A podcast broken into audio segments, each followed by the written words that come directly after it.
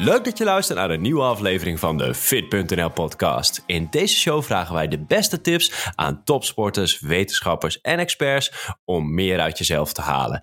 Ik ben coach Jeroen van Fit.nl en vandaag ga ik samen met mijn collega Erik in gesprek met Stef Kremers. Hij is hoogleraar bij de vakgroep Gezondheidsbevordering bij de Universiteit van Maastricht. En Erik, we hebben een uh, heel interessant onderwerp.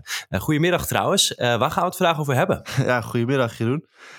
ja, Stef Kremers die weet alles over preventie van overgewicht en obesitas. Nou, in de praktijk, uh, wat wij vaak meemaken en uh, wat ook uit de literatuur naar voren komt, is dat heel veel mensen, 80% wel, die valt uh, terug nadat ze zijn afgevallen. Ja, het is heel belangrijk om, ja, om daar wat meer kennis over weer over te, te geven in deze podcast. Mm-hmm. Het hoofdthema is daarom, hoe houd ik gezond gedrag vol? En die zetten we uit aan de hand van een aantal stellingen die we zo meteen gaan behandelen.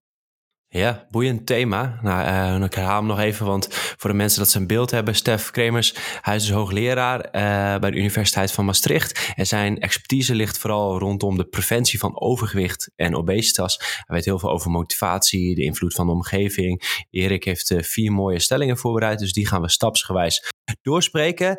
Uh, voordat we uh, deze onderwerpen gaan, uh, gaan behandelen, hebben we nog even een kort stukje promo. wij komen namelijk binnenkort met een cursus uit. Hoe kom je van kennis tot gedrag? Wij merken dat veel professionals, waaronder diëtisten, coaches, leefstijl-experts, het lastig vinden om hun klanten gemotiveerd te houden. En ook hoe ze hun kennis kunnen overdragen qua voedingskennis, maar ook qua gedragsverandering. Hoe help je nou echt een uh, cliënt. En Erik, jij bent uh, vol bezig met deze cursus. Hij komt binnenkort uit en hij is te vinden op fit.nl slash cursus. Daar kun je alvast uh, aanmelden voor de eerste groep. Dus check it out, fit.nl slash cursus. Genoeg promotie voor nu.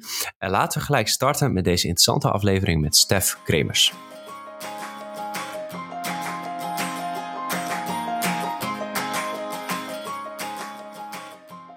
Stef, welkom in de show. Dankjewel uh, Erik, dankjewel voor de uitnodiging. Ja, top. Ja, heel interessant onderwerp vandaag. We gaan het hebben vandaag over een hoofdthema is ja, gezond gedrag volhouden is lastiger dan een uh, paar kilo's kwijtraken. En uh, we hebben een aantal stellingen voor jou. En ja, we beginnen gelijk met de eerste stelling. En die luidt als volgt. Kleine duwtjes leiden vaak tot grote resultaten. Je mag alleen ja of nee antwoorden en nuanceren mag later.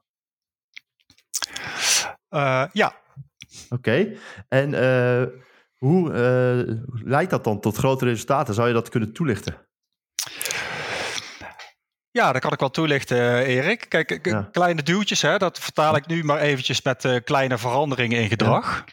Leiden vaak tot grote resultaten bij afvallen. En um, dat is ook zo als je de tijd zijn werk laat doen. Ja. Hè, dus als je kleine aanpassingen in je voedingsgedrag, um, bijvoorbeeld um, uh, integreert in je dagelijks leven, dan, uh, dan leidt dat op korte termijn niet tot, uh, tot grote resultaten. Maar um, doordat die kleine veranderingen zijn ingepast in dagelijkse patronen, kan dat op den duur wel degelijk grote veranderingen um, met zich meebrengen.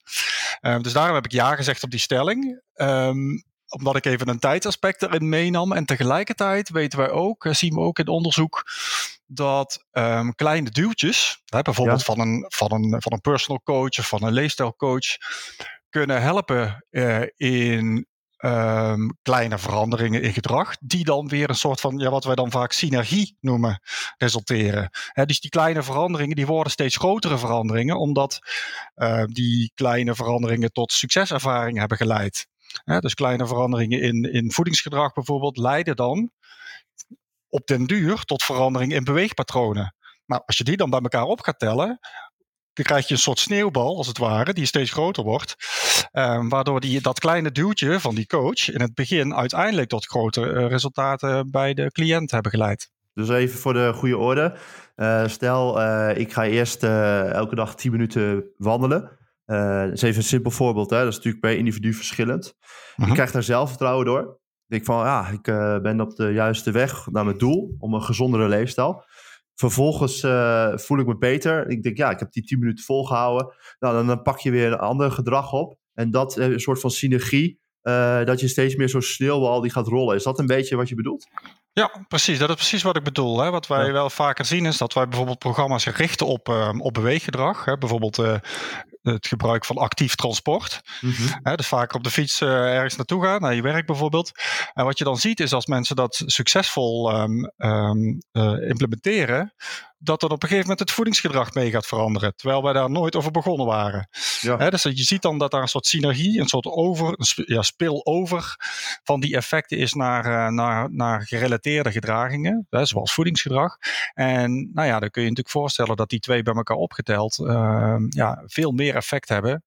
Um, dan alleen uh, dat eerste gedrag waar je, mee, uh, waar je mee begonnen was. En ik vind dat voorbeeld voor jou ook een hele goede hoor. Dus dat uh, meer wandelen in je, in je dagelijks leven uiteindelijk bijvoorbeeld tot andere snackpatronen kunnen leiden bij, bij mensen. Dus dat je iets anders in je zak stopt als je gaat wandelen. Hè? Of, uh, of um, de snack die je eet als je terugkomt van het wandelen.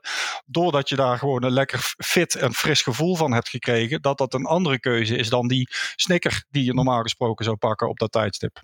Ja, ja want, en wat ook interessant is, jij gebruikt hier een hele interessante metafoor voor.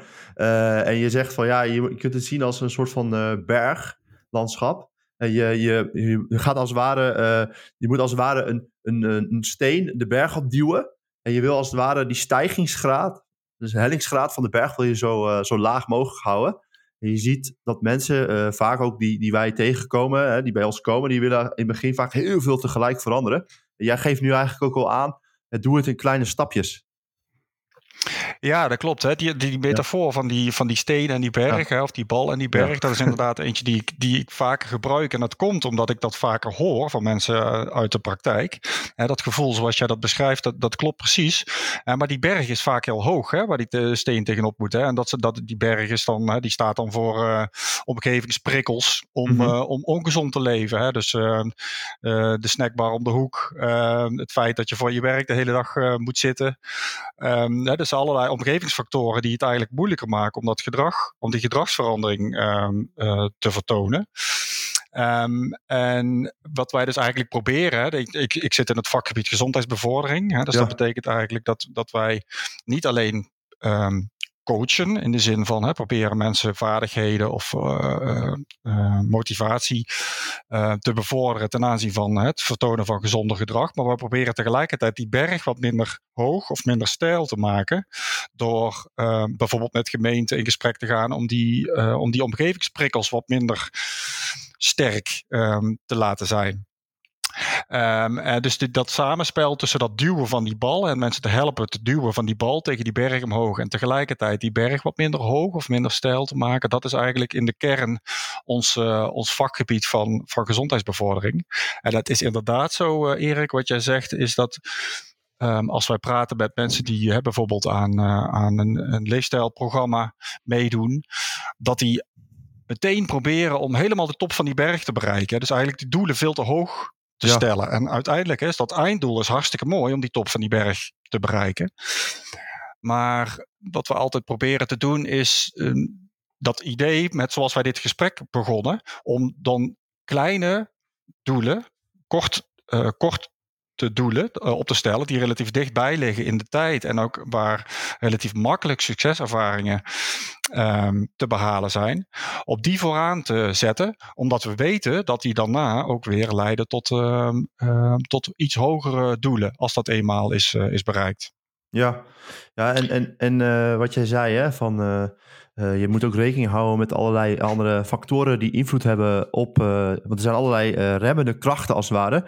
Want je lichaam, je, je zit eigenlijk als het ware, dat zeg je ook in een van jouw, van jouw lezingen, zeg je dat wij eigenlijk in een soort van dal zitten. je lichaam die wil een bepaalde status quo wil die handhaven. we hebben allerlei bepaalde sterke, hardnekkige gewoontes, die kunnen we hebben. Vandaar ook dat mensen daar rekening mee moeten houden. Uh, dat, dat je ook die routines terug kan vallen. En als je dus de lat te hoog legt en daar geen rekening mee houdt, ja, dan, dan kun je daar ook ja, met jezelf in de knoop komen. Dat is ook belangrijk. Ja, klopt. Ja, en um, dus ook een, een haakje naar de volgende stelling. Hè? want tegenwoordig, wat heel populair is, is um, ja, mindset, hoe je denkt. Hè? En dat er in heel veel mensen die, die, die ook op Instagram, die posten allerlei dingen van, ja, als je wat aan je gedrag wil veranderen, dan moet je anders denken. Vandaar mijn, mijn tweede stelling. wat je denkt heeft heel veel invloed op hoe je je voelt en wat je doet. Dus als je wil afvallen, dus die berg omhoog wil komen, dan draait dat dus vooral om anders denken. Wat, wat zou je antwoord daarop zijn?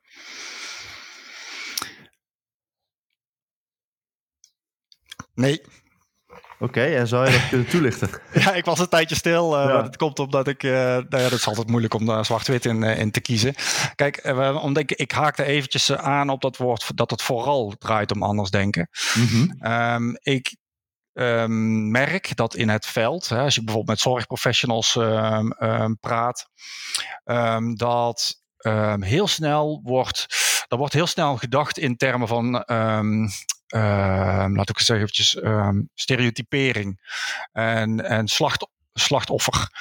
Mm hè, dus wat heel vaak wordt, wordt uh, gezegd is dat die persoon is te dik. En dat komt omdat hij uh, verkeerd denkt. En, uh, of die is gewoon niet gemotiveerd. En ja. Ehm, hij heeft geen wilskracht. Ja. Eventjes stereotyperend ehm, gedacht. En dat is wel, dat vind ik wel een valkuil, valkuil en dat vind ik ook helemaal niet passen bij wat ik in de werkelijkheid zie. Kijk, wat ik, wat ik zie is dat Um, natuurlijk, hè, dus de manier waarop je denkt en, en de manier waarop je um, hè, ehm, in het leven staat, om het zo maar even te zeggen, heeft natuurlijk een belangrijke rol bij het um, bepalen van, van gedrag en gedragskeuzes. Ja. Maar tegelijkertijd zie ik dat die bergen waar we het net over hadden, en, en als je dat dan vertaalt naar omgevingsprikkels, zie ik ook dat onze maatschappij steeds meer is ingericht op een manier waardoor het heel, heel erg voor de hand ligt om ongezonde keuzes te maken. Ja. En uh, dus ik vind het dan net wat te makkelijk door te zeggen dat, dat uh, uh, gedrag vooral wordt bepaald door de manier waarop je denkt. Omdat ik, omdat ik gewoon weet, en, en onderzoek toont dat keer op keer aan, dat de inrichting van de omgeving daar zo'n belangrijke rol in speelt. Ja, zou je dat nog kunnen toelichten? Ja, zeker. Kijk, uh, we, we, wij weten hè, dat de obesitas-percentages uh, die, die nemen enorm toe hè, in de afgelopen ja. 20, 30 jaar. Um, en het is niet zo dat mensen nu anders zijn gaan denken in de afgelopen 20 of 30 jaar. En ook ons genetisch profiel is in die periode ook niet veranderd. Hè. Zo snel gaat het allemaal niet. Het enige nee. dat echt is veranderd, uh, en dat is ook heel duidelijk de link is aan die toename in, uh, in, uh, in gewicht, gemiddeld genomen, is de omgeving. Die is, die is zoveel prikkelender geworden om ongezond gedrag te vertonen. Ja. Hè, dus onze, onze omgeving is veel meer ingericht om uh, te zitten. Hè. Beroepen waar je vroeger uh, enorm actief voor moest zijn om, uh, om tot je doel te komen, kan tegenwoordig letterlijk met de druk op een knop. En die mensen met dat beroep zitten de hele dag op een knop te duwen. Zitten op een knop te duwen. In plaats van lichamelijk actief te zijn. Nou ja, je hoeft maar door een de binnenstad van een willekeurige stad te lopen. En um, je ziet en je ziet het trouwens niet alleen, maar je ruikt het ook. Allerlei prikkels die jou proberen te verleiden om, uh, om veel energie tot je te nemen. Hè? Dus uh, uh, te consumeren. Mm-hmm. En dat was 30 jaar geleden gewoon anders. Hè? Dus ehm, ik vind het dan net wat te makkelijk door te zeggen van nou het komt aan de manier waarop je denkt. Door de manier waarop je denkt. Maar ehm, dus ik zie gewoon dat die omgeving, die, ber die berg waar we het net over hadden, die is eigenlijk steeds hoger geworden. En ja. die, de, de hellingsgraad is steeds steiler. Ja, en, ja. En wat mensen ook, ook wel in, in, als je zo deze stelling ja antwoordt, wat daar een denkfout aan is, is dat heel veel van ons gedrag, uh, nou, er wordt een schatting gemaakt van tussen de 30 en de 60 procent, vindt plaats uh, buiten uh, ja, conscious awareness, dus buiten bewust denken. oftewel, het vindt voornamelijk plaats op, op, op automatisme. En, ja, en heel veel ja, mensen die eten ook op basis van uh, ja, gewoontes. En, ja, en als je daar niet bewust van bent, uh, ja, dan wordt het ook heel lastig. Want gewoontes kunnen ook gewoon plaatsvinden zonder dat je honger hebt. Als jij gewend bent om, om drie uur te eten en je, je herhaalt dat, en je doet dat vaak op dezelfde uh, tijdstip, dan, maar je hebt wel om twaalf uur een, wat meer geluncht. Dan zie je toch vaak dat mensen alsnog om drie uur gaan eten. Vooral als het een hardnekkige gewoonte is. Ik denk ook dat dat je mensen op een verkeerd spoor zet. Uh, ja, als je uh, te veel op, uh, op wilskracht alleen maar daarvan uitgaat. Natuurlijk is het wel belangrijk, maar het moet wel in de context geplaatst worden. Precies. En, En, eh, ja, helemaal, helemaal mee eens. Hè. Die prikkels in, in die stad waar ik het net over Ja. had. En dat zijn inderdaad heel vaak van die prikkels die op een onbewust niveau ons gedrag proberen te sturen. Hè. Het Ja. feit dat, dat, die, dat die luchten eh, die, eh, de, de straatkant opgeblazen worden, dat is niet van niks. Dat is gewoon puur om jou naar binnen te lokken, hè, onbewust. Ehm, terwijl die lucht hadden ze ook aan de buitenkant eruit kunnen eh, sturen. Maar dat doen ze niet. Dat, dat doen die, eh, die fastfoodketens niet. Omdat ze weten dat jij op je, omdat dat inwerkt op jouw onbewuste. Hè, Ja. dat- en het feit dat die bij de kassa in de supermarkt die snacks eh, liggen. ehm, die, dus dat, die sturen op, op precies dezelfde principes. Mm. Ja. Ik vind dat Ja. wel een goeie, want ik herken dit wel. Als ik over de markt loop, dan eh, eh, ruik, ruik ik die soms wel eens die stroopwafels. Nou, dan weet ik toevallig dat stroopwafels eigenlijk vaak niet zo super lekker zijn. Maar die geur van die stroopwafels, die is Ja. toch echt fantastisch. En dan is het best, kost dat best wel wat wilskracht om eh, te denken van... nee, ik ga niet kopen, ik ga niet kopen. Dan weet ik gelukkig dat ik die eigenlijk, eigenlijk niet heel lekker vind. Dus dat, eh, dat zorgt ervoor dat ik ze dan niet eet.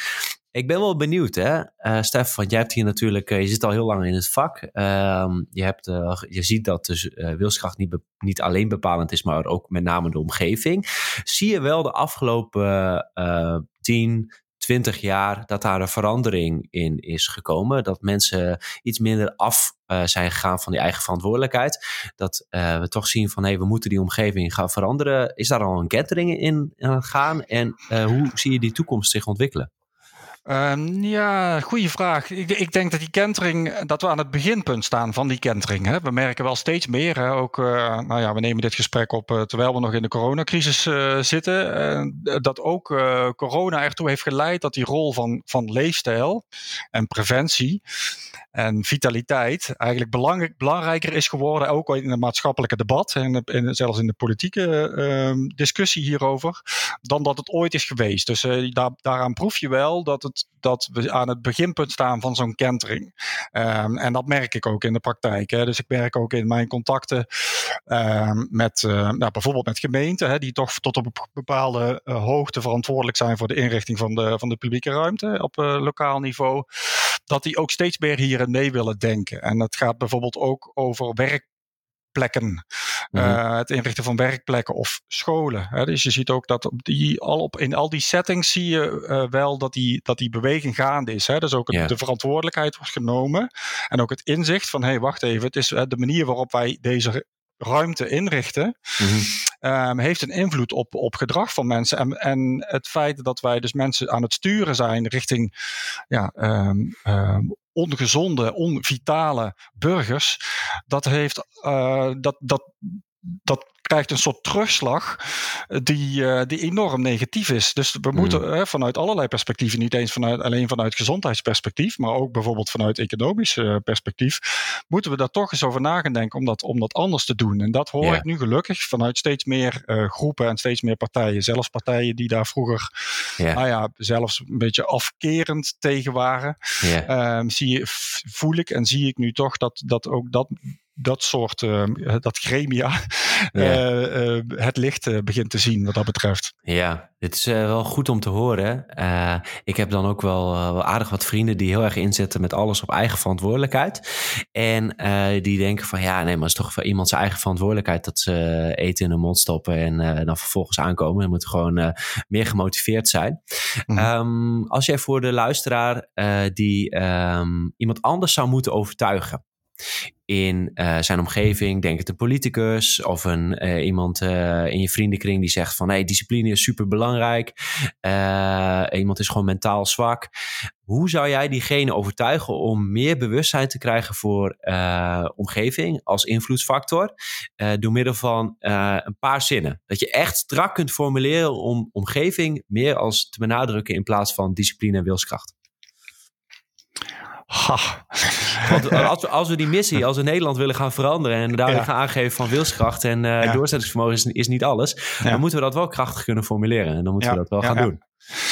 Nou, dat is, dat is helemaal niet makkelijk, uh, Erik. Want dat is, nou ja, dat is iets dat ik uh, inderdaad dat ik heel vaak probeer. Ja. En uh, ik zie lang niet altijd dat dat, dat, dat succesvol is. Maar ik heb nu even, jij plaatst mij op de een of andere manier, ik weet niet hoe je dat gedaan hebt, maar je plaatst mij um, voor een um, groep geneeskundestudenten ja, in mijn hoofd. Ja, dat zijn zeg maar de toekomstige huisartsen hè, de, of de toekomstige, toekomstige chirurgen. Mm -hmm. En um, uh, daar zie ik trouwens die kentering ook. Hè. Dat is tien jaar geleden. Um, uh, als ik over dit onderwerp sprak, dan kreeg ik heel vaak het geluid. Dat vergeet ik nooit meer. Heb ik één keer letterlijk te horen gekregen. Ja, het zal allemaal wel met dat gedrag, maar laat mij maar snijden. het was de chirurg in de dop. Laat mij maar snijden. Um, hè, maar um, als ik dus uh, die mensen die in de zorg werken, hè, dus maar de dokters, um, probeer uh, van, van dat punt um, te overtuigen, dan probeer ik die mensen te, te laten verplaatsen in de, in de leefwereld van, van hun uh, patiënt. En dat blijkt lang niet altijd even makkelijk voor iedere uh, arts. Maar bijvoorbeeld een patiënt die is opgegroeid in een flat woning. Um, met um, uh, ouders die um, chronisch een te krappe portemonnee hebben. Mm-hmm. Um, en uh, uh, een migratieachtergrond um, waarmee, um, nou ja, laten we zeggen, gezondheid lang niet altijd meteen het allereerste is waar mensen over praten of denken als het mm-hmm. gaat over een prioriteitenlijstje. want dat is het, de behoefte is primaire behoefte ligt veel meer op het, het, einde, het halen van het einde van de maand.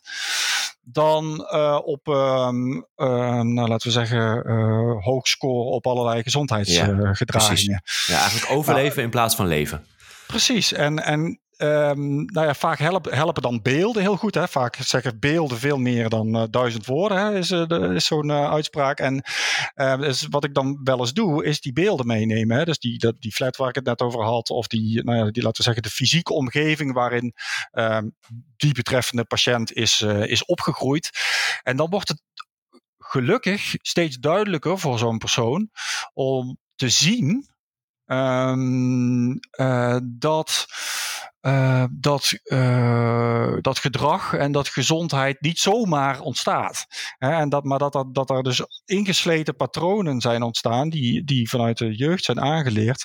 Uh, en, en, en daarmee dus ook niet alleen maar, laten we zeggen, um, terug herleid kunnen worden tot, tot, tot wilskracht en, en gezonde gedachten. Maar dat daar dus ja, contextuele factoren een rol spelen. Um, die, um, ja, die hebben geleid tot, tot bepaalde routines. En dus ook tot een bepaalde gezondheidsstatus. Ja. dus die paar zinnen van jou, uh, Erik, uh, die, ik denk toch dat dat niet is gelukt. En dat dat ja. niet, ga, niet, zo goed gaat lukken. Maar dat, wat ik daarvoor voor dus doe, is, uh, is ik probeer beelden eh, te gebruiken. Dus mhm. eigenlijk, ja. als je Rutger Brechtman zou volgen, die zou zeggen: ja, gratis geld voor iedereen. Dat zou de oplossing zijn. ja, ja, ja. nou ja, kijk, en, en, ik, en, ik, bedoel eigenlijk, ik noemde dan nu eventjes hè, die krappe portemonnee. Hè, maar dat, daar zitten natuurlijk ook allerlei andere sociale overervingsfactoren achter die, achter ja. die krappe port, portemonnee. Hè, die dus met, nou ja, die hebben vaak te maken met cultuur. Soms ook met hoe richt ik mijn eigen uh, fysieke omgeving in. Hoe is de fysieke omgeving ingericht van dat stukje van de stad waar ik, uh, waar ik woon. Ja. En dat zijn nou typisch allemaal niet uh, factoren die leiden tot gezond gedrag. Uh, precies het tegenovergestelde.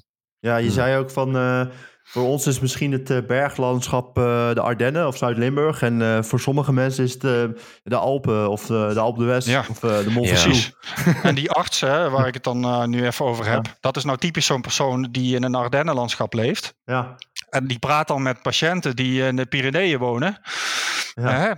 Um, en en dat, daar heeft die arts niet altijd evenveel um, gevoel voor ja. om dat te snappen. Hè, dat niet iedereen in, die, in, die, in, die, in dat glooiende Ardennenlandschap woont. Precies, maar, maar moet je dat moet je nagaan. Echt steile berghellingen uh, uh, spelen.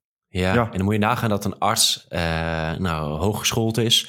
Uh, vele jaren van studie, dus uh, nou, een, een, redelijk intellect heeft. Dus in die zin zou je verwachten van, nou ja, dan zou, je, dan zou dat ook wel te begrijpen zijn. Maar dit is volgens mij ook een stukje kennis wat nog niet helemaal leeft. Dus misschien zou er in de toekomst een soort van white, white paper moeten komen met alle omgevingsfactoren en de risicokansen die het vervolgens heeft op wel of niet gezond gedrag. Dat het misschien meer inzichtelijk wordt van welke welke factoren beïnvloeden nou dat iemand wel of niet gezonder gaat gedragen? En dan vanuit de omgeving. dat het misschien wel mooier zou zijn. Ja, ja, ja dus gelukkig. En dat soort papers bestaan wel hoor. Maar uh, het, is, ik, je, moet het, je moet er ook, laten we zeggen, de professional van de toekomst mee, uh, mee opvoeden. En uh, gelukkig is dat nu, begint dat nu anders te worden. Hè. Dus nu ook een een, um, een beweging gaande. Nou, toch maar eventjes weer die geneeskundewereld. Ja. Uh, waarbij de, de future doctor van 2030 is, um, is beschreven. En die, en die future doctor van 2030, dat is wel, wel degelijk iemand, hè, volgens dat profiel, die dit soort dingen snapt. Ja, en die daar ook naar kan handelen. Dus ook daar, hè, dat is dan misschien ook een van die, van die settings waar ik die kentering waar je het eerder over had, um, wel degelijk zie gebeuren.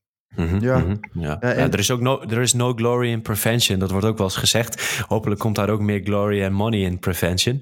Dat, uh, dat eigenlijk de beloning daar, uh, dat daar meer uh, gezien wordt. Erik, ik ben deels jouw stelling aan het kapen met, met mijn pro proberen uit. om te overtuigen. Maar terug naar de stelling. Ja, want helaas zitten wij niet in de politiek. En kunnen we ook niet zomaar even zorgen dat de hele omgeving veel minder verleidelijk wordt. Maar stel, hè, wat is dan binnen de invloedssfeer van een klant of een coach die iemand wil helpen? Hoe zou je de klant kunnen helpen om, uh, ja, je had ook een mooi woord daarvoor, om die automatismes, hè, de, de omgeving zo in te richten dat automatismes uh, meer bevorderd worden. Dus dat je meer de gezonde gewoontes stimuleert en de ongezonde, ongewenste gewoontes uh, ja, zoveel mogelijk remmende krachten en drijvende krachten als het ware inbouwt. Hoe, hoe zou je dat kunnen doen? Wat, zou, wat zouden dan praktische tips zijn wat binnen onze eigen invloedssfeer ligt? Ja, um, ja, goede vraag. Kijk, hè, wat, waar ik het net over had, hè, dat, dat gaat dus heel vaak over nou, hoe wordt een werkplek ingericht of hoe, wordt een, ja. uh, hoe gaat een school hiermee om of hoe wordt een stad ingericht. Nou, dat zijn inderdaad allemaal van die factoren die heel belangrijk zijn, maar niet direct onder de invloedssfeer van, van, uh, van onze cliënten. Ja. Uh, of ook niet, die helpen onze professionals in de praktijk ook niet, uh, niet meteen. Hè. Dus dat werk mag je aan mij overlaten, om het zo maar te zeggen, om daar wat aan ja. te doen. Um, maar wat wel in de, in de persoonlijke omgevings- of de persoonlijke invloedssfeer ligt, nou, dat is toch stiekem best wel veel. Hè? Als je eventjes nagaat, bijvoorbeeld, hè, je hebt de, verschillende type omgeving. Um, en in jouw eigen persoonlijke omgeving um, heb je bijvoorbeeld sociale omgeving. Ja. Nou, je, je kunt, hè, als jij uh, begonnen bent met een, uh, met een gedragsveranderingstraject, hè, of dat nou bij een coach is of wat voor soort coach, maakt me dan niet zoveel uit. Maar je kunt natuurlijk jouw sociale netwerk mobiliseren om jou te helpen. Ja.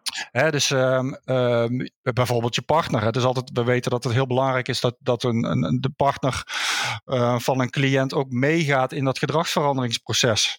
Mm -hmm. uh, daar dus in ieder geval een ondersteunende rol in, uh, in speelt.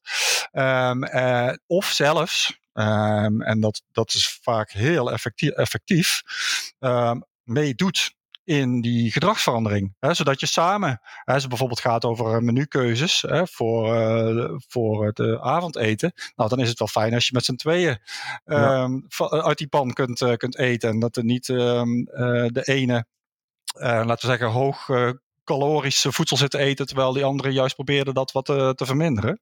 Mm -hmm. ja, dus dat is het sociale netwerk. Uh, maar ook de fysieke omgeving, daarvan weten we dat speelt een hele belangrijke rol. Hè. Daar hadden we het net al eventjes over, over die supermarkt ja. en die fastfoodketen.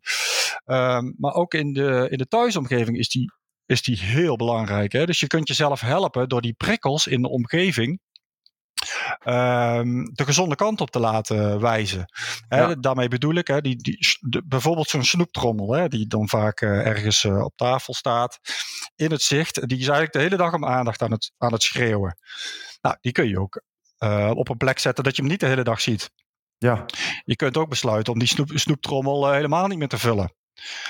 Um, het omgekeerde, daarvan weten we ook, hè, dus dat prikkels in de richting van gezond gedrag, hè, de fruitmand, Um, Uh, die kun je, dat heb je, dat heb je natuurlijk ook in, eh, dat heb je onder controle. Hè? Dus wat daarin ligt, waar die staat, Mhm. eh, hoe je die eh, eh, bijvult gedurende de week.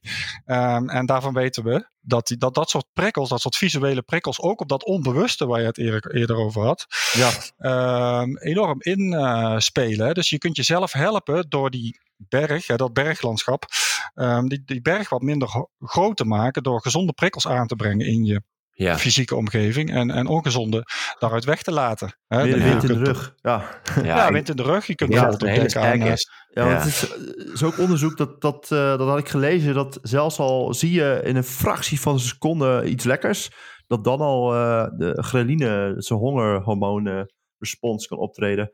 Dus als Ja. jij eh, je kastjes open doet, je ziet daar stroopwafels liggen, moet je er natuurlijk wel van houden, maar dan kan je al wel weer trek krijgen. En dat vindt eh, onbewust, kan je alweer, eh zonder dat je door, pak je er een uit en eh, ja, heb je weer een stroopwafel gegeten. Niet dat er wat mis mee is, maar het, eh, maakt het wel lastiger ja, om minder te, te snoepen. Dus ja, goede Ik, tips ik inderdaad. herken dit wel, Erik. Want eh, ik kreeg laatst een eh, reep chocola eh, van, van mijn moeder. Die, die kwam langs, ik had nieuw huis. En die zei, ah, je wil wat leuke dingen, nootjes, chocola. Ik koop zelf nooit chocola. Maar ik had ineens chocola en dat lag op tafel. En ik Ja. merkte ook dat ik veel vaker ging eten, omdat het zo dichtbij was. En zelfs in de kast. En nou, ik ben best wel gemotiveerd met mijn leefstijl. Ik ben nu ook, probeer nog kilo af te vallen. Ik zou het niet aan mezelf kopen, maar ik ging het toch eten. En als ik dat niet had gehad, had ik het niet gegeten. En ik, dat is even voor de consument. Die denkt van, nou, die coaches die zijn altijd Mr. Perfect. En die, eh, die hebben geen last van die verleidingen. Maar ook wij als professionals. En ik denk Stef misschien zelf ook. eh, dat eh kom je wil je niks in de mond leggen. Of geen woorden in de mond leggen. Misschien nu wel chocola, chocola in de mond Ja. leggen. Maar ik heb daar zelf ook last van. En ik moet mijn omgeving gewoon slim inrichten. Dus voor de consument die hier naar luistert. Denk van ja, open deuren gehalte eh, van de omgeving slim inrichten. Het is helemaal geen open deuren gehalte. Het is super belangrijk. Als professionals kampen met eh, precies diezelfde problemen. Iedereen heeft dat. Ja, Ja, nou ja, ik, ehm, eh, die- daar had je die woorden niet eens voor in mijn mond hoeven leggen hoor. Maar eh, ik, heb, ik, heb, ik was bij mijn ouders eh, het afgelopen weekend. Ja, mijn moeder heeft nog altijd de neiging om die tafel iedere keer maar weer vol te plempen met eh, allerlei de- hoogcalorische eh, lekkernijen. Ja, die, die tafel is leeg hoor aan het einde van het bezoek eh, als ik daar geweest ben. Ja. Eh, en, eh, dus dus dat, dit- zo, eh, zo werkt het nou, eh, nou eenmaal. ehm, en, en eh, kijk, zeker als je dus, nou ja, eh, als je jezelf hebt voorgenomen om, je, om eh, gezondere gedragskeuzes te maken, dan kun je jezelf natuurlijk enorm in de weg gaan zitten door die fysieke omgeving hetzelfde te houden. Mhm. Maar je kunt natuurlijk ook eh, jezelf daarbij eh, een handje helpen. Zeker als je weet hoe belangrijk dat inderdaad en hoe sterk die omgevingsprikkels eh, kunnen zijn. ja, Ja, ik had ik een klant die kwam met een hele goede tip en die kocht eh, van die kleine zakjes eh, chips bij de Jumbo. Eh, heb je van die, eh, volgens mij 30 gram. 40 gram zakjes. En dan, eh, ja, dan is het heel Dat doe ik zelf ook wel eens. Als ik dan chips eet, dan koop ik het pas op de dag dat ik het ga opeten. En dan eh, koop ik één of twee van, de- van die zakjes. En dan, eh, ja, dan heb je het veel makkelijker. Dan heb je geen, ben je geen hamster die, eh, die al- allemaal een hele voorraad in huis heeft. Want dat, dat wordt lastig. Voor mijzelf Ja. ook. Dus bij, dat Ja. is voor mij een goede strategie. En natuurlijk, iedereen heeft zijn eigen strategie. Ik woon al alleen, dus ja, dan maakt het alweer wat makkelijker als je kinderen hebt. Maar dan helpt het natuurlijk ook om het goed op te bergen. En het Ja. minder zichtbaar te maken. Maar ik zie een mooie bruggetje naar de volgende stelling.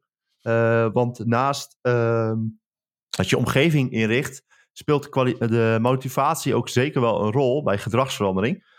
En de stelling luidt: de kwaliteit van motivatie is belangrijker dan hoe sterk je motivatie is. Wat zou je daarop antwoorden?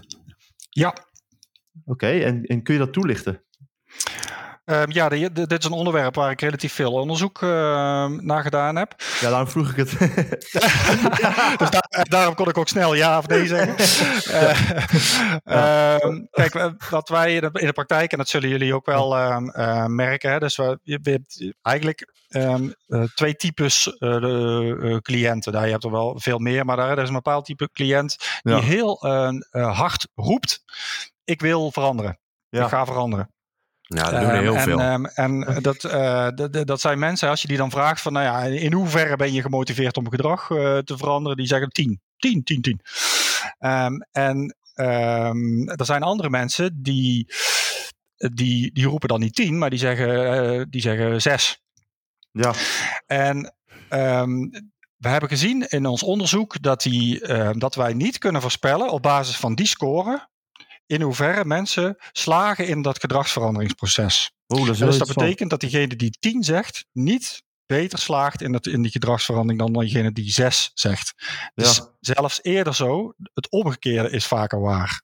Dat is diegene van 6, die misschien denkt van ja, uh, ik kan er wel team gaan roepen, maar ik weet dat het gewoon niet makkelijk is. En dat, uh, nou ja, dat, uh, ik heb het al vaker geprobeerd, het is dus ook niet gelukt. Dus um, misschien gaat dat nu weer niet lukken. Hè? Dus die ja. zijn wat dat betreft misschien iets genuanceerder. En die, die hebben niet zo'n sterke motivatie, dus die, niet zo'n grote kwantiteit van motivatie, maar misschien zelfs een betere kwaliteit van motivatie. Daar zal ik dadelijk wat meer over zeggen. En maar dus die, die kwantiteit van motivatie voorspelt eigenlijk heel slecht gedragsverandering. Ja. Um, en dat komt omdat die score, die 10 of die 6 of die 8 of wat de mensen dan ook roepen, daar ligt iets onder. Hè? Daar ligt eigenlijk de, de aard van de motivatie ligt daaronder, de kwaliteit van de motivatie. En dus hoe ben je eigenlijk gemotiveerd? Nou, daarvan weten we dat als mensen autonoom gemotiveerd zijn, zoals dat dan uh, heet, en de meest mm -hmm. ultieme vorm van autonome motivatie is intrinsieke motivatie. Ja. Hè, dus um, um, de, de lol, de, het plezier um, ja. dat je erin hebt om dat gedrag uh, te vertonen.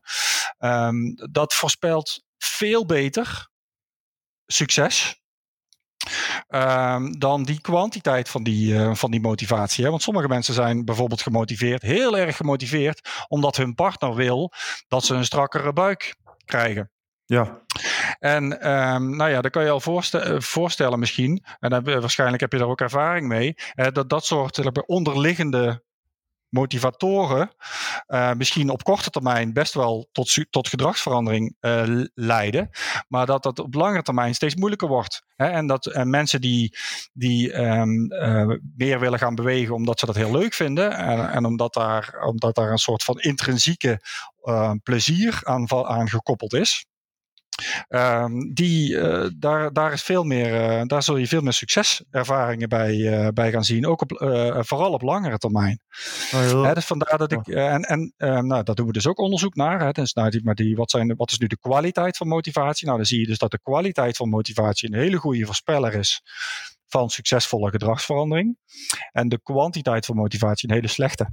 Ja, ja dat is een heel interessant uh, thema inderdaad. En ja, wat jij ook zegt, hè, uh, ze hebben een leuke metafoor is, wat ik wat Jeroen laatst ook over had, is dat een man die stoorde zich aan kinderen die speelden in, op een pleintje. En toen zei hij van ja, als jullie weer komen spelen en lawaai maken, dan geef ik jullie geld. En wat hij wilde namelijk, hij had het verstand van deze theorie, de zelfdeterminatietheorie. En op een uh-huh. gegeven moment, uh, na een paar dagen, gaf hij ze steeds minder geld. En uh, op de vijfde dag zei hij, ja, sorry, ik heb geen geld meer. En de zesde dag uh, kwamen de kinderen niet meer om te spelen. Eerder waren ze intrinsiek gemotiveerd, want ze vinden het spelen ja. leuk. En vervolgens ja, werd, werd, hun gedrag voornamelijk gestuurd door die beloning, die externe motivatie. En dan werd wat gecontroleerd werd, ook nog door geld. En op een gegeven moment zag je dat dat helemaal niet meer plaatsvond. En dan zie je ook met mensen die afvallen en dat voornamelijk doen om de kilo's zie ik ook in de praktijk. En die raken gedemotiveerd als het niet meer lukt. En op een gegeven moment van ja, zie je wel, het lukt niet meer. Of ze voelen zich schuldig. Ja, dat is heel mooi uh, hoe je dat benoemt. En uh, het is ook in onderzoek blijkt, als je meer vanuit die autonome motivatie, dus meer van ik wil het, uh, blijkt ook dat mensen veel minder zelfcontrole en of veel minder wilskracht verliezen. heb jij dat mm-hmm. ook gezien in, in je onderzoek? Ja, ja precies. Ja, ik vind dat voorbeeld, ja. dat, maar dat ontmoedigen door, uh, door extra, uh, extrinsieke prikkels aan te brengen, dat vind ik wel een mooi uh, voorbeeld. Normaal gesproken hè, doen, doen wij als coaches precies het omgekeerde. Hè? Dus je probeert inderdaad die, die intrinsieke motivatie te prikkelen door samen ja. met je cliënt te zoeken naar gedrag, gedragskeuzes die ene, aan de ene kant gezond zijn, maar aan de andere kant ook heel erg leuk zijn. Hè? Of, ja. of leuk gevonden gaan worden. Hè? Dus dan, dan, dan prikkel je dus eigenlijk uh, met name die, uh, die intrinsieke uh, motivatie. En ja, dat zien wij inderdaad ook ehm, dat zien wij inderdaad gebeuren. En mensen die dus heel erg gericht zijn op die weegschaal. Ja. Hè, want, dat, want dat is dan, nou ja, dat is echt letterlijk een tastbare externe motivator. Um, die, die zijn wat dat betreft veel kwetsbaarder in een gedragsveranderingsproces dan mensen die veel meer luisteren naar uh, ja, in, in, intrinsieke gevoelens van, uh, van, uh, van plezier en, en, en bevrediging. Ja, maar plezier is niet altijd noodzakelijk. Want er zijn ook mensen, bijvoorbeeld verpleegkundigen, die werken, uh, nou ja, die doen soms werk wat niet plezierig is. Maar die voelen heel veel zingeving. Of die, uh, die, voelen, ja, die vinden het heel belangrijk. Je voegt waarde toe aan de samenleving. Je helpt die man. Uh, ja, dat kan ook uh, heel goed, goed werken. Dat, dat, had jij ook. Mijn, ik heb het natuurlijk me ingelezen. Ik zag dat jij ook een hele mooie slide had. Dat mensen die bijvoorbeeld hun eetgedrag gingen veranderen omwille van dat het ze het belangrijk vinden voor hun gezondheid. Ze willen zich fit voelen. En dat is ook een vorm van meer, een veel hogere vorm van autonome motivatie. Ja. Want je hebt daar niet echt Klopt. externe regulatie van nodig. Dat je gewicht bepaalt of je goed bezig bent. Maar, uh, ja.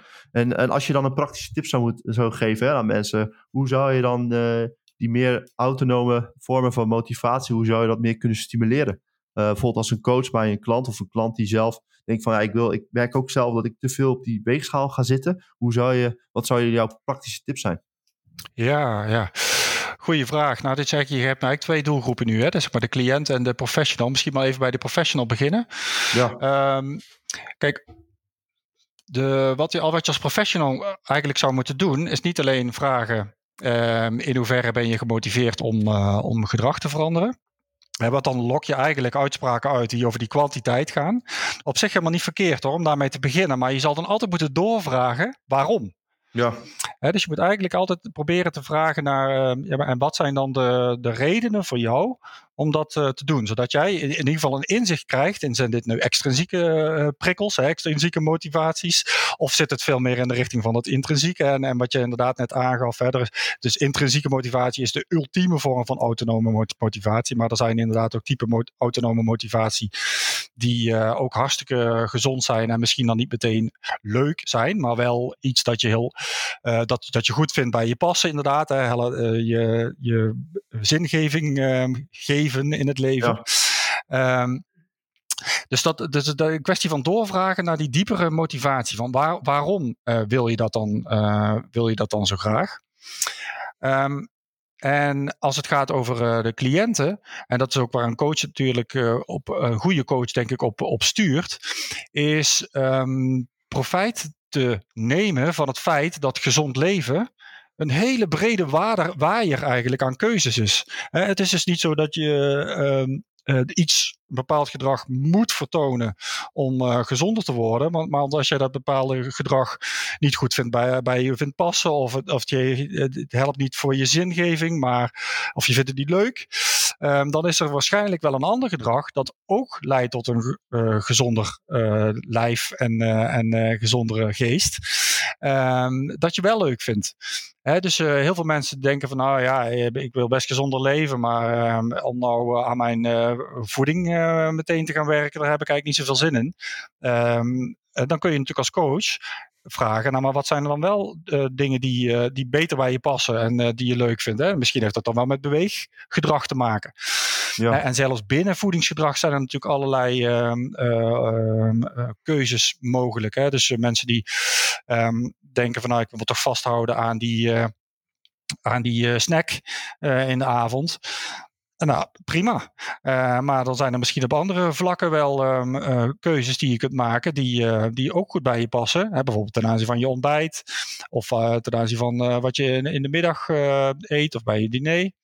Ja. Um, om daarin gezondere keuzes te maken. Dus wat je eigenlijk doet steeds is zoeken naar um, ja, die autonomie. Hè? Dus die um, laten we zeggen, de gedragskeuzes die, die, die goed bij jou passen. En waar jij uh, goed de regie over uh, kunt nemen.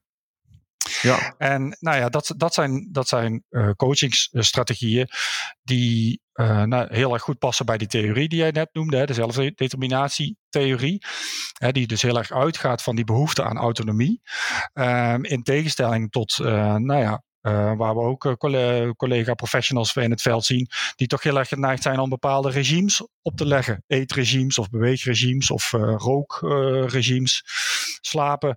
Um, die dan toch, um, ja, um, wat dat betreft, niet zozeer de regie bij de cliënt leggen, maar de regie bij de professional. Ja, maar dat, ja, ik zeg altijd tegen klanten die coach van ja, van mij hoef je helemaal niks. We gaan samen op zoeken wat, uh, wat je eigenlijk wil en wat bij je past. En, uh, ja. ja. en ik merk ook van, uh, nu ga ik dan vanuit de rol als coach. Ja, die sociale verbondenheid, dat je geïnteresseerd bent in iemand, dat, dat is ook heel belangrijk. Vertellen hoe het gaat, ook even praten over wat iemand anders nog doet, in plaats van alleen maar dat doel, bijvoorbeeld van afvallen.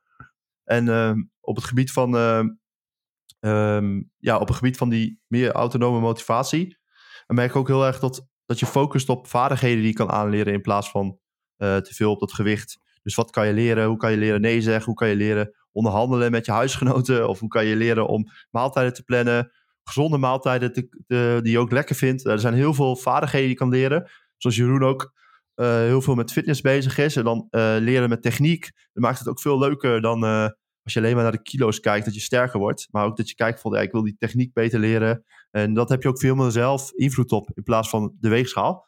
Um, ja. Ik zou graag nog de laatste stelling uh, willen, uh, aan jou voor willen liggen, leggen. Uh, en die hebben we eigenlijk al een beetje over gehad. gezond gedrag volhouden is lastiger dan een paar kilo's kwijtraken. Ja. Zou je op zeggen. Ja. Maar aan de andere kant, hè, want je zei wel, kleine stapjes leiden tot grote resultaten. Maar wat ik hier even op wil haken, is dat ik wel merk, is dat, uh, want in het begin begonnen wij met coaching en toen uh, ging het de eerste twee maanden vaak heel goed. Maar het zwaartepunt ligt vaak na meerdere maanden. Dus hoe zou je dat toelichten? Want jij hebt hier ook onderzoek naar gedaan, -huh. veel onderzoek. En ja, hoe, hoe, hoe werkt dat precies? waarom is dat volhouden lastiger? Ja, we hebben inderdaad een paar van die, die, die zaken inderdaad al eerder uh, besproken. Hè? Dus um, je, je, volgens mij heeft iedereen wel dat gevoel, uh, kent iedereen wel dat gevoel van 1 januari. Ja. Um, goede voornemens. En alles moet over de kop. En alles gaat anders. En, en vaak lukt dat ook nog. Hè? En, ja. uh, en, en, dat lukt dan nou ja, tot 15 januari of zo. en dan begint de klat erin uh, te komen. Nou ja, dat, dat geeft al aan dat dus, dus maar, uh, goede voornemens, dat kan iedereen. en, um, en op korte termijn wat dingetjes veranderen, kan ook iedereen. Maar en dan is het toch wel weer handig als je dat probeert te snappen om die metafoor van die bal, hè, die dan ergens in dat dal ligt, hè, in, die, vallei. Uh, en, en waar die je dan blijkbaar een beetje tegen die berg op probeert te duwen. Um, wat, er, wat er gebeurt is dat wij als, als um, gewoontedieren, um, hè, dus dat ons, ons hoofd uh, maakt onze gewoontedier, maar ook ons lijf maakt ons het gewoontedier. Dus ons, ons lijf wil ook gewoon weer terug naar hoe het was.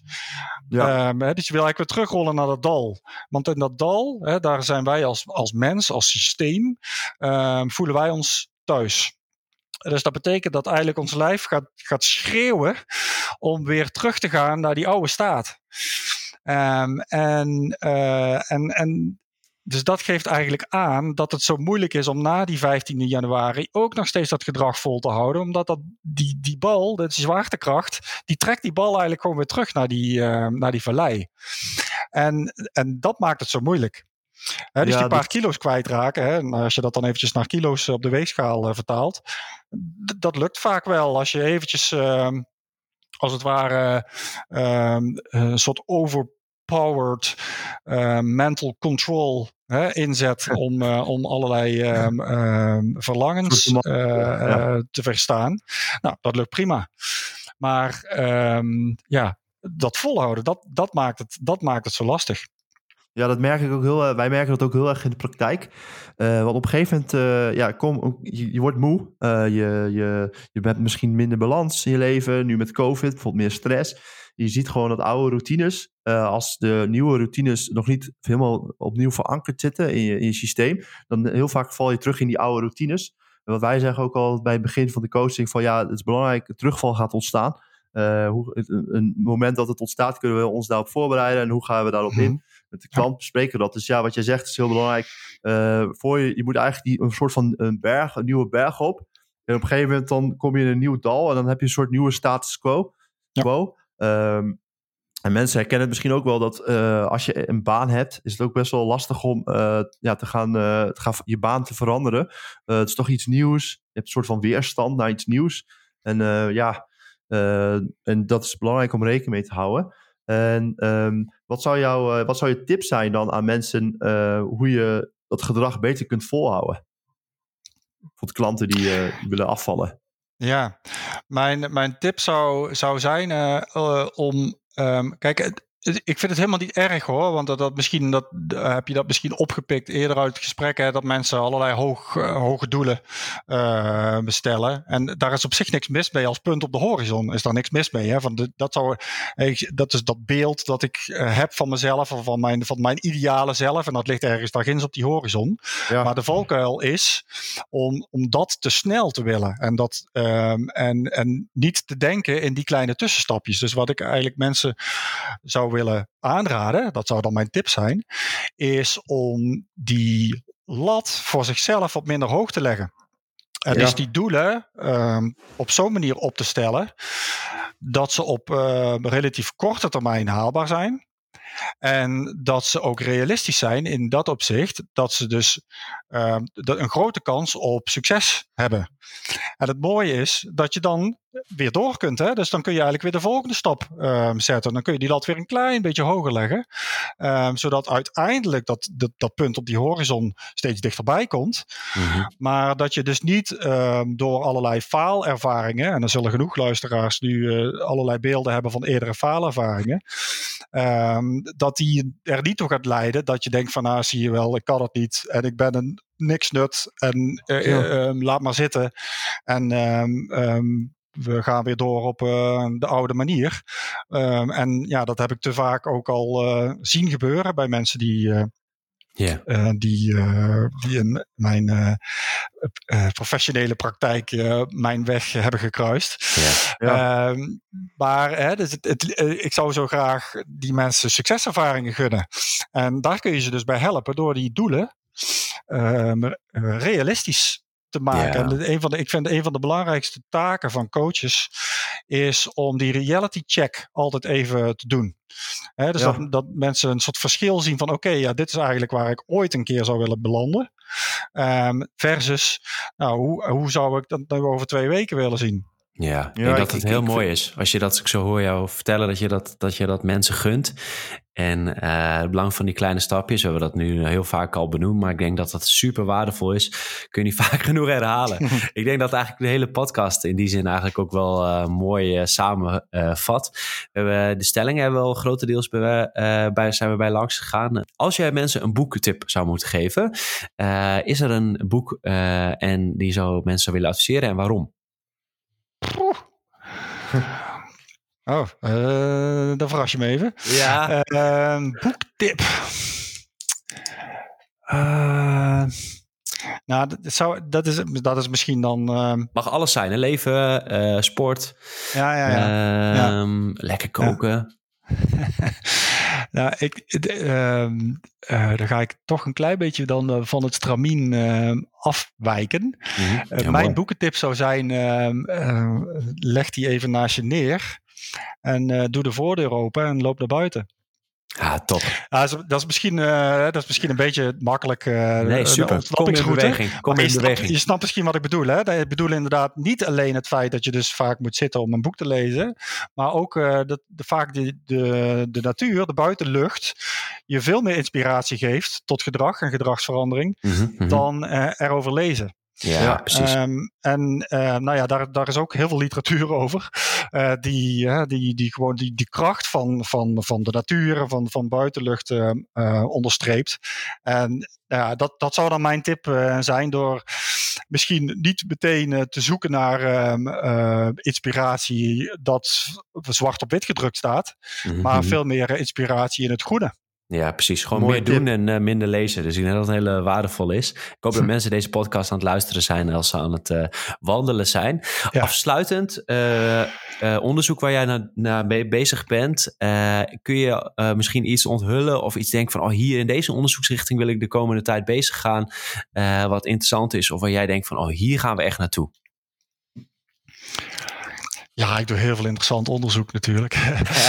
en, uh, nou, kijk, wat wij, wat, kijk, wat wij uh, uh, nu steeds sterker aan het doen zijn, is ja, wat we dan systeemdenken noemen. dus wij zijn wat dat betreft nu um, heel, in, op een hele dynamische manier bezig met het, met het doen van onderzoek. En uh, kijk, wat systemen zijn namelijk heel dynamisch. dus al die dingen die ik net noemde, uh, over nou ja, de rol van de omgeving en de rol van de mens in de omgeving. Hè, dus de interactie tussen de persoon en, uh, en de, de omgeving waarin die uh, leeft. Um, dat kun je heel statisch onderzoeken. Hè, dus op, op één bepaald moment. Maar wat wij nu steeds meer doen, is ook ons als onder, onderzoeker meegaan met onze, met onze doelgroep.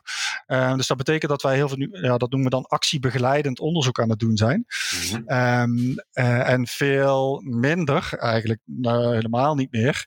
Um, vanuit die uh, zogenaamde ivoren toren, vanuit een, uh, achter een computer.